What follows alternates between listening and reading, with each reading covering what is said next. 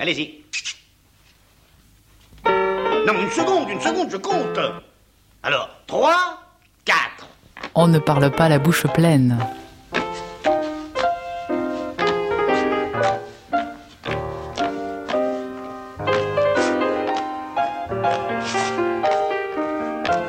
On ne parle pas la bouche pleine. Une émission d'Alain Kruger. Sortez.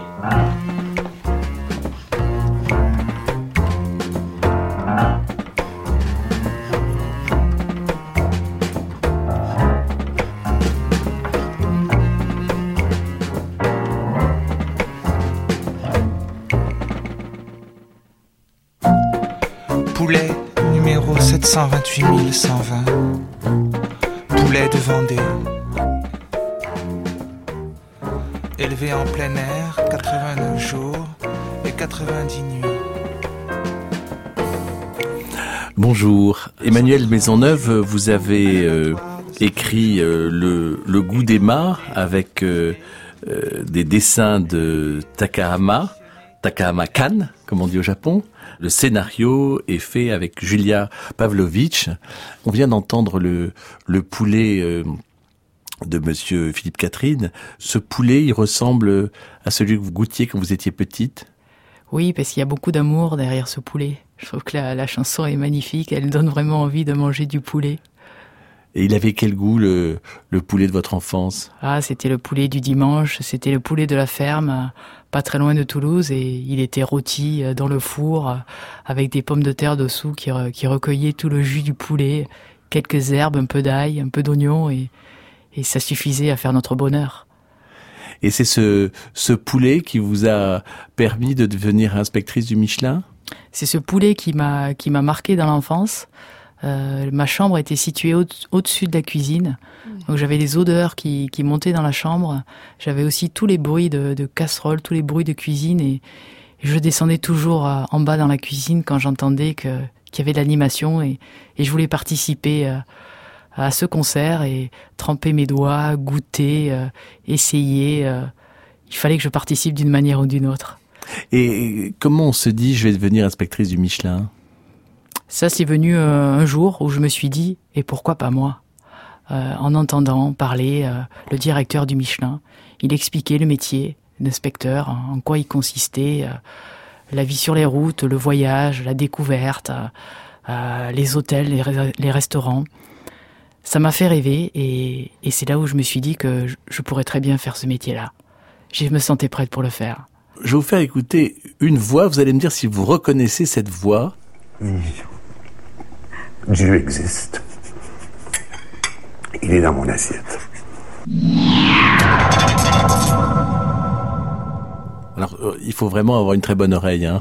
C'est monsieur Daniel Pinard. Alors qui est Daniel Pinard? Daniel Pinard était, euh, est un animateur de télévision euh, au Québec qui avait une fameuse émission qui s'appelait Ciel Pinard que je regardais, je crois que c'était tous les vendredis ou tous les samedis religieusement assise sur le canapé et il donne tellement envie de faire la cuisine et, euh, avec du plaisir, des ingrédients simples, c'est ça me changeait du modèle français des émissions de cuisine un peu un peu ennuyantes. hein. Ça fait quand même quelques années euh, en arrière. Hein. Il faudrait remonter pour parler de cette émission, mais euh, c'était euh, c'était la gourmandise à l'état pur cette émission. Et là vous étiez euh, vous étiez jeune fille, vous étiez petite fille. euh, J'étais étudiante. J'étais à l'université euh, à Montréal et euh, donc je faisais mes études en communication et euh, mais toujours intéressée par la cuisine évidemment. Et il me donnait plein d'idées, ce Daniel Pinard, et, l'envie de goûter à tout et d'explorer Montréal. Il donnait toujours des bonnes adresses. Euh, et il était très suivi par par tous les téléspectateurs. Bon, l'émission après s'est arrêtée, euh, a changé d'animateur, mais il a vraiment marqué son temps. Et comment se passe le, concours pour devenir inspectrice du Michelin? Alors c'est presque un recrutement classique. Il y a des entretiens à passer avec euh, différents directeurs euh, du Michelin euh, pour sonder la motivation et l'aptitude à faire ce métier. Et ensuite il y a les repas. Et il faut faire des repas, plusieurs repas, avec des inspecteurs experts qui font le métier depuis longtemps et qui vont également décider de votre aptitude à, intégrer l'équipe. Donc c'est un repas, j'allais dire classique. On, on, va au restaurant, on, on mange. On ne prend pas de notes. On ne prend surtout pas de notes. Euh, et ensuite, on vous demande de retranscrire votre expérience euh, par écrit. Euh, c'est-à-dire déjà de juger les plats, ce que vous avez mangé, comment vous les avez appréciés, de décrire l'expérience euh, après sous toutes ses coutures. Et j'aurais pu m'attendre à ça, mais en fait ça a été la surprise pour moi. Je m'attendais pas à prendre un stylo ensuite et à décrire toute cette expérience parce que forcément je me souvenais pas de tout. Enfin, c'est difficile au départ d'avoir la mémoire euh, qui fonctionne euh, parfaitement. Et, même on me demandait de noter le restaurant. Est-ce que ce restaurant euh, pourrait valoir une étoile ou, un bigourmand, enfin en tout cas une notation Michelin. Et Emmanuel Maisonneuve, quand on quand on goûte comme ça dans une situation un petit peu stressante, j'imagine, comment ça se passe pour en ce qui concerne la, mémoire du goût? Alors, quand on goûte dans ce genre de circonstances, on n'a pas le temps d'apprécier vraiment ce qu'on mange. Euh, on est concentré sur euh, est-ce que c'est bon? Est-ce que c'est est-ce que le produit euh, est de qualité? Est-ce qu'il est bien cuit? Est-ce qu'il est bien assaisonné? Est-ce que le mariage avec les autres aliments fonctionne? Et ensuite, on est obnubilé par ce souvenir de, ce qu'il y a dans la recette pour pouvoir après euh, décrire qu'il y avait euh, de l'oignon, euh, de la carotte, du veau par exemple. Et, parfois on est tellement omnubilé par le détail qu'on oublie presque l'essentiel. Il faut rester dans les grandes lignes. C'est avant tout, est-ce que c'est bien fait? Et alors, est-ce que c'était bien fait cette première expérience? Oui, c'était bien fait. C'était où? C'était d'une part chez Christian Constant au violon d'Ingres. Oui, comme dans le livre. Oui. Comme dans le livre. Et ensuite, je me souviens du deuxième repas qui était euh, dans un restaurant traditionnel du sud-ouest, à côté euh, euh, de chez Michelin. Et on avait mangé du cassoulet. Et alors? Et il était bon ce cassoulet. Et là, vous, là, vous parlez d'expérience en, en, quasi toulousaine. Oui, oui, tout à fait. Pour moi, le cassoulet, c'est un plat vraiment de tradition euh, euh, qui prend du temps à, à être préparé, euh, un choix d'ingrédients assez judicieux. Et après, il faut que ça mijote, il faut que ça, il faut que ça soit à la fois épais et, euh, et, tout en légèreté, un peu gratiné sur le dessus. Euh, le choix des viandes aussi, est-ce qu'on met du canard, de la saucisse, de l'oie Il y a plusieurs écoles. Mais ce, ce quelle est votre quelle est votre votre école vous? Le canard. J'aime beaucoup le canard. Après, il y a aussi la saucisse de couane qu'on met euh, dans le cassoulet qui est important pour faire la liaison avec les haricots, à ce côté un peu gélatineux. Euh, mais beaucoup de canards quand même, et beaucoup de morceaux avec des os. Et Emmanuel Maisonneuve, comment ça s'est passé euh, l'accueil? Parce que j'ai quand même l'impression que c'est une maison un peu la parité, c'est pas le c'est pas le mot qui définit le, le guide Michelin. Alors à l'époque où j'y étais, euh, non, pas encore. J'espère qu'aujourd'hui euh, ça a progressé. Un univers d'hommes essentiellement, mais très accueillant. Euh, bienveillant, une, une ambiance assez chaleureuse au sein de l'équipe. Donc, euh, qui était pour moi réconfortante dans ce métier de solitude. Oui, parce que on, vous arpentez les routes, euh, les restaurants et les hôtels. Est-ce que quand on vous reconnaît, vous, vous avez des assiettes qui sont plus remplies, plus délicieuses, plus mieux préparées? Alors, il est difficile pour le cuisinier de, de changer sa cuisine quand il réalise que c'est un inspecteur Michelin. Euh, on a cependant droit à quelques petits égards, euh, des plats en plus, des euh, quelques courbettes.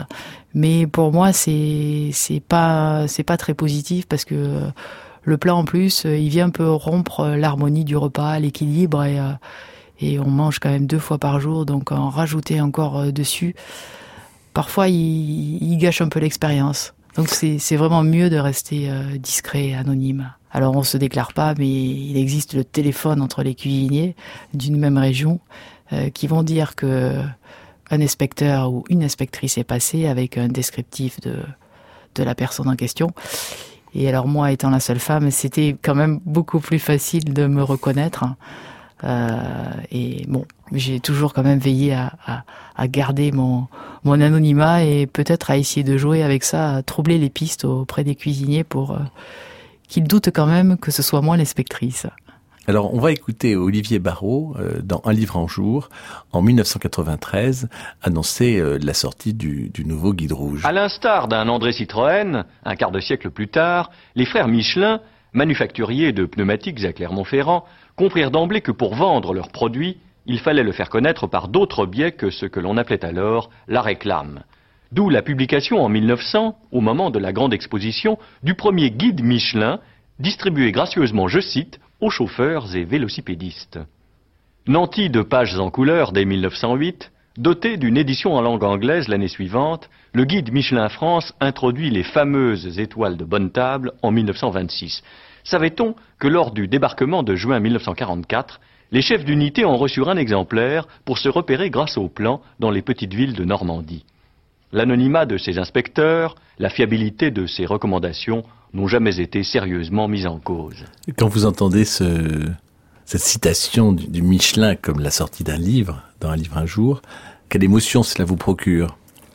Je trouve que c'est une histoire fabuleuse. Partir d'un simple guide pour des automobilistes euh, que certains utilisaient pour caler la bibliothèque à ce qu'il est devenu euh, par la suite un, guide vraiment de référence, un guide d'hôtel et de restaurant. C'est incroyable, plus de 100 ans après. Et, et le fait que euh, ça soit parrainé par euh, des maisons comme Métro ou comme des grandes marques de l'agro-industrie, Alors là, j'avoue que je me suis pas intéressée à ça. Et en tant qu'inspectrice, euh, ça n'influençait pas du tout mon travail au quotidien. est-ce que c'est euh, quand on lit dans, dans le goût d'Emma, euh, est-ce que c'est le, votre voyage au, au Japon qui a été un, un exalteur de goût? Alors le voyage au Japon euh, a été pour moi une porte ouverte sur euh, vraiment l'art de la dégustation et arriver à identifier les, saveurs, à, décortiquer euh, les produits. Oui, je suis allée encore plus loin que ce que j'avais fait jusqu'à présent et, j'ai affiné mon goût. C'est toutes les pures japonaises et à apprécier le produit en tant que tel. C'est presque si le produit n'avait pas été touché, pas été cuisiné, alors qu'il l'a été, mais de façon tellement délicate et subtile que c'est c'est pour moi c'est tout l'art de la cuisine. Là c'est la, la maîtrise. Ensuite on peut imaginer des recettes un peu compliquées euh, mais qui ne vont pas masquer le produit euh, le maquiller euh, l'enrober de sauce. C'est le produit à, à l'état pur. Alors, est-ce que vous aimez les, les ramen? J'adore. Est-ce que vous aimez le film Tampopo? Beaucoup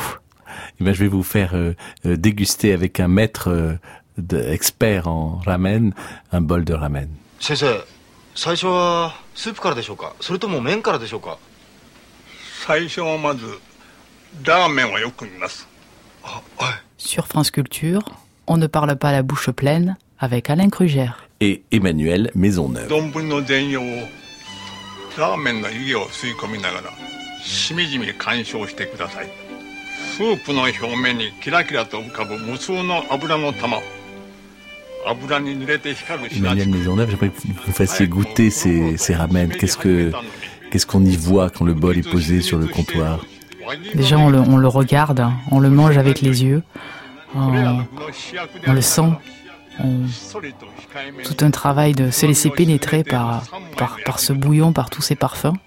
Ensuite, du bout des baguettes, on va commencer à, toucher les aliments, à apprécier un peu la texture. Il y a les tranches de porc qu'on va faire voyager dans le bol, qu'on va un peu retourner et mettre dans un coin du bol pour qu'elles continuent à infuser leur parfum.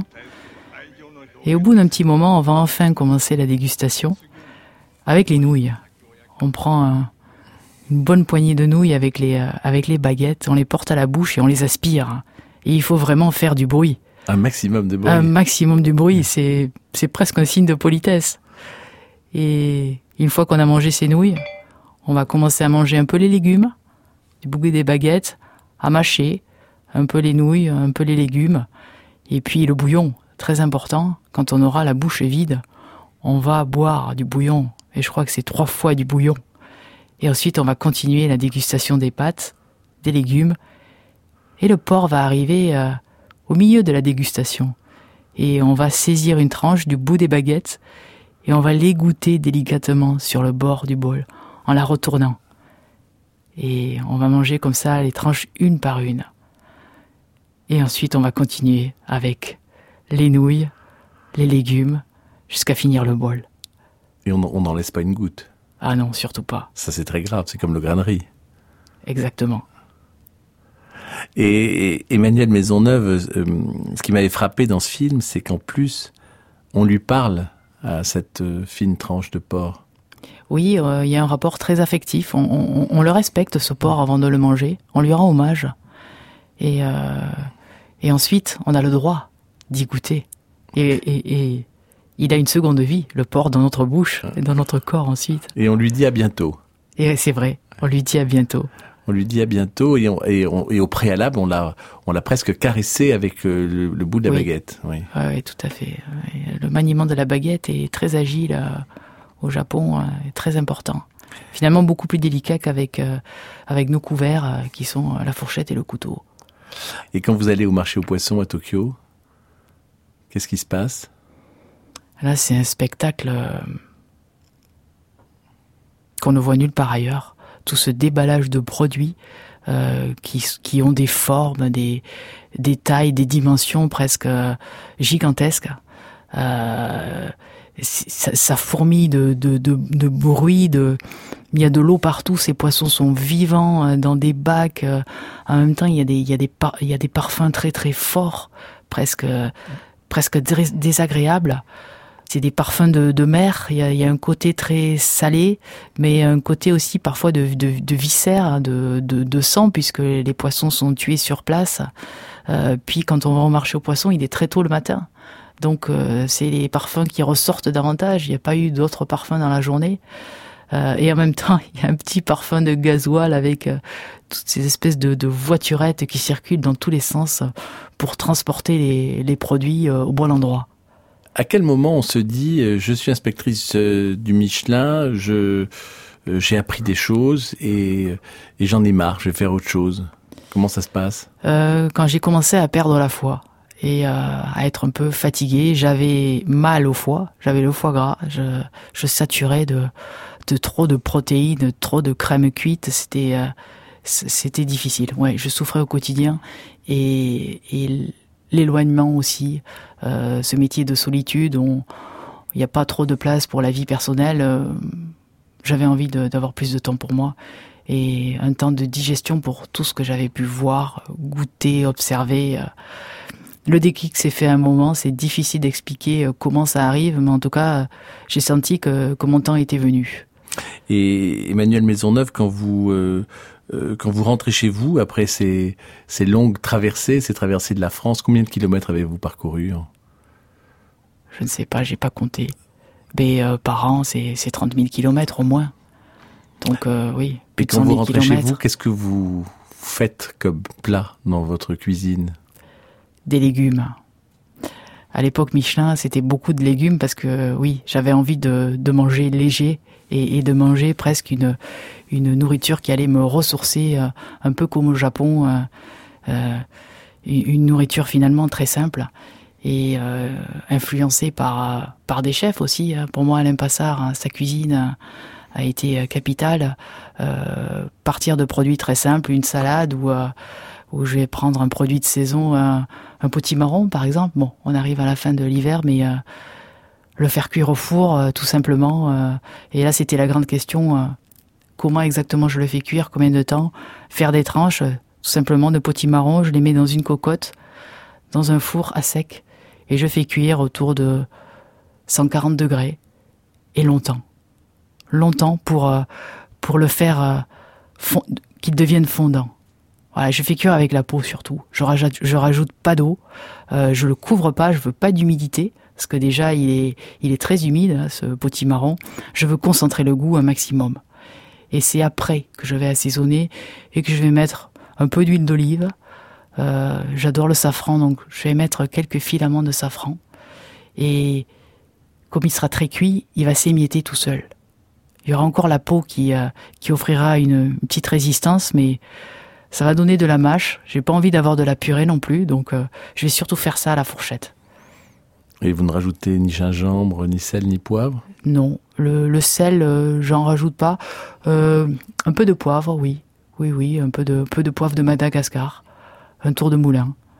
Et, l'idéal, alors, c'est d'en faire beaucoup.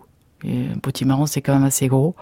Euh, je le mange le jour même et le lendemain, il est encore meilleur puisque le poivre aura diffusé ses saveurs et le safran surtout aura, aura un peu coloré et un peu parfumé tout en délicatesse. Donc là, c'était les, les, la fin de l'hiver. Euh, si, on, si on se projette euh, euh, aujourd'hui dans, dans une saison un peu plus favorable, vous avez une, une préférence pour un, un légume particulier?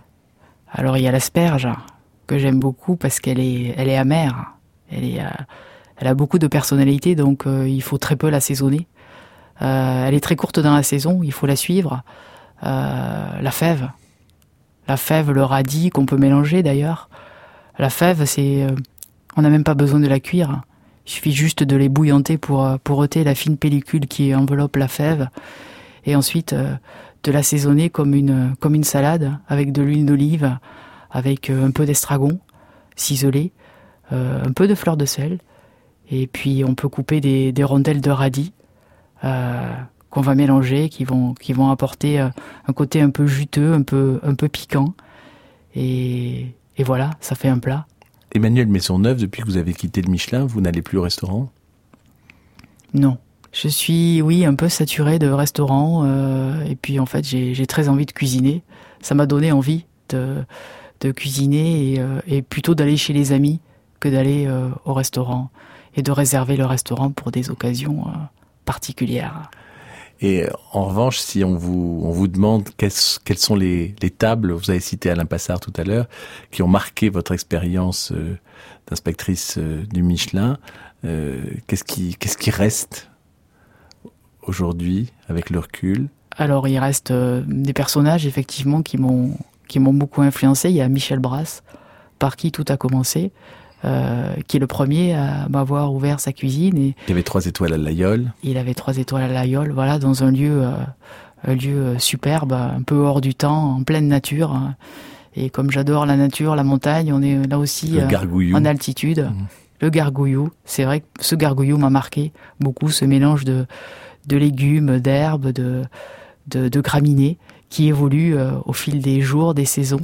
Emmanuel euh, Maisonneuve, si je vous demande de déguster ce gargouillou à l'aveugle, vous fermez les yeux, euh, est-ce que vous pouvez me dire ce que vous êtes en train de, de goûter?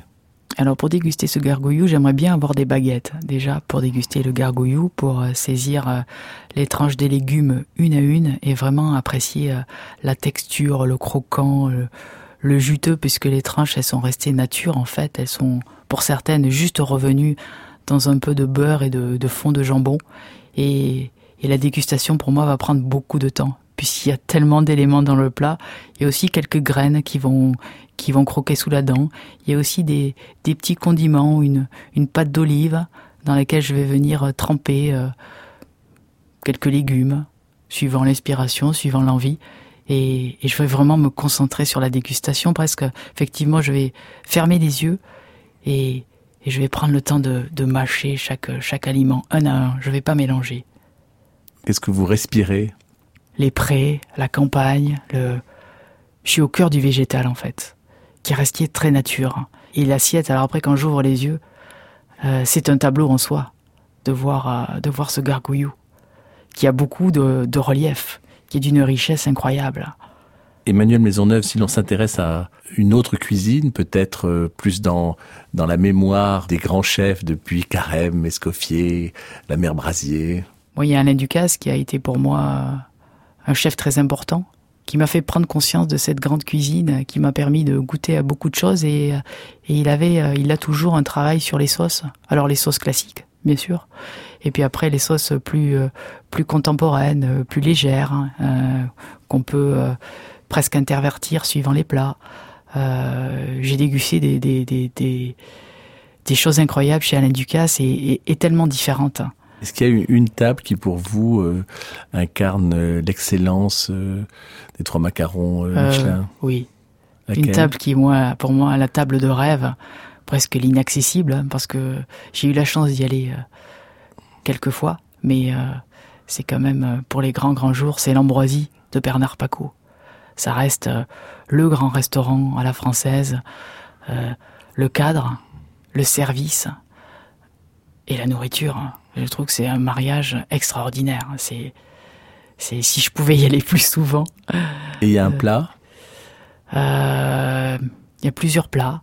Je me souviens d'avoir mangé un, ragoût de homard euh, avec des pommes de terre, un jus, euh, un jus de homard euh, concentré, euh, tout le tout le sucre du, du crustacé.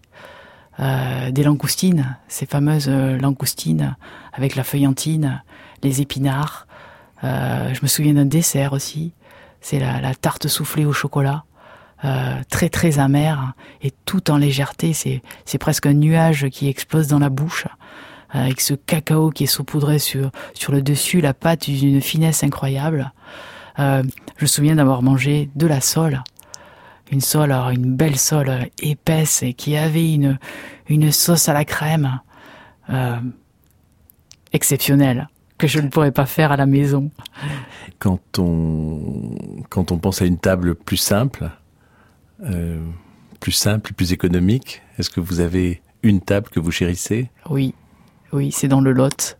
C'est euh, le Lot, c'est mes racines. Euh, euh, la région de naissance de mes parents et une auberge qui s'appelle l'auberge Loubourdier qui est tenue par Monique, Monique Valette et qui fait une cuisine à l'ancienne comme on n'en fait plus avec le potage, le potage de légumes qu'elle va préparer tous les jours, qui sera tous les jours différent, avec ses fameuses galantines de canard et ses plats mijotés, euh, son grain double, euh, ses poules farcies. Euh, à la saison, il y a aussi les tomates farcies, mais qu'elle va faire vraiment à l'ancienne et, comme on les fait à la campagne, c'est-à-dire avec avec du pain rassis, avec beaucoup d'herbes, beaucoup d'aromates et juste un peu de viande. Donc c'est des plats qui restent simples finalement et accessibles, mais d'une telle richesse gustative. Il y a aussi le pied de porc. Le pied de porc, quand on le mange, on s'en met partout. Mais c'est tellement bon. Alors, euh, c'est le pied de porc à la Sainte-Ménéhould C'est le pied de porc comment? Ah, C'est le pied de porc qui est, qui est cuit lentement et on va, on va le manger avec les mains et on va aller grignoter tout autour des, des cartilages. Ah oui, c'est et... un, un pied de porc non désossé, bien sûr. Euh, ça, ça dépend des, des versions parce qu'il y a différentes versions qui existent, mais oui, l'idée c'est quand même de, de pouvoir rogner autour et, et, et de laisser ces cartilages qui donnent tellement de goût. Et alors, qu'est-ce que vous faites maintenant que vous avez, euh, vous avez arrêté euh, cette, cette mission pour le guide rouge? Je me suis concentré sur le goût, sur, euh, sur les produits, sur euh, dénicher des bons produits, donc faire le marché au quotidien pour moi. Et, euh, et j'ai eu un coup de cœur pour, euh, pour un petit producteur d'huile d'olive euh, au Portugal, dans le nord du Portugal, et avec qui aujourd'hui je travaille et qui me permet de réaliser mes propres cuvées d'huile d'olive. Donc voilà, j'apporte mon petit grain de sel dans la dégustation euh, et dans les assemblages. Donc le, le goût d'Emma est dans l'huile. Le goût d'Emma est dans l'huile. Et l'huile s'appelle comment? Elle s'appelle Emma. Bon, eh bien écoutez, merci pour cette cette euh, séance de dégustation. Euh, je dois vous avouer que maintenant on a très très très très envie quand même d'aller déjeuner. C'est l'heure. Attention, hein. 3, 4.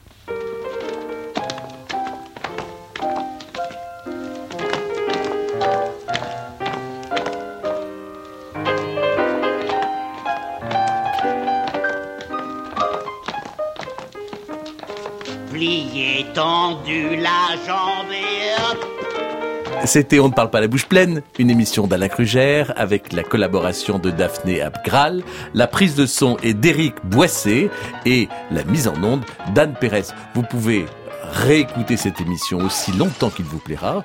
Euh, Vous pouvez la, la podcaster et dans quelques instants, le journal sur France Culture.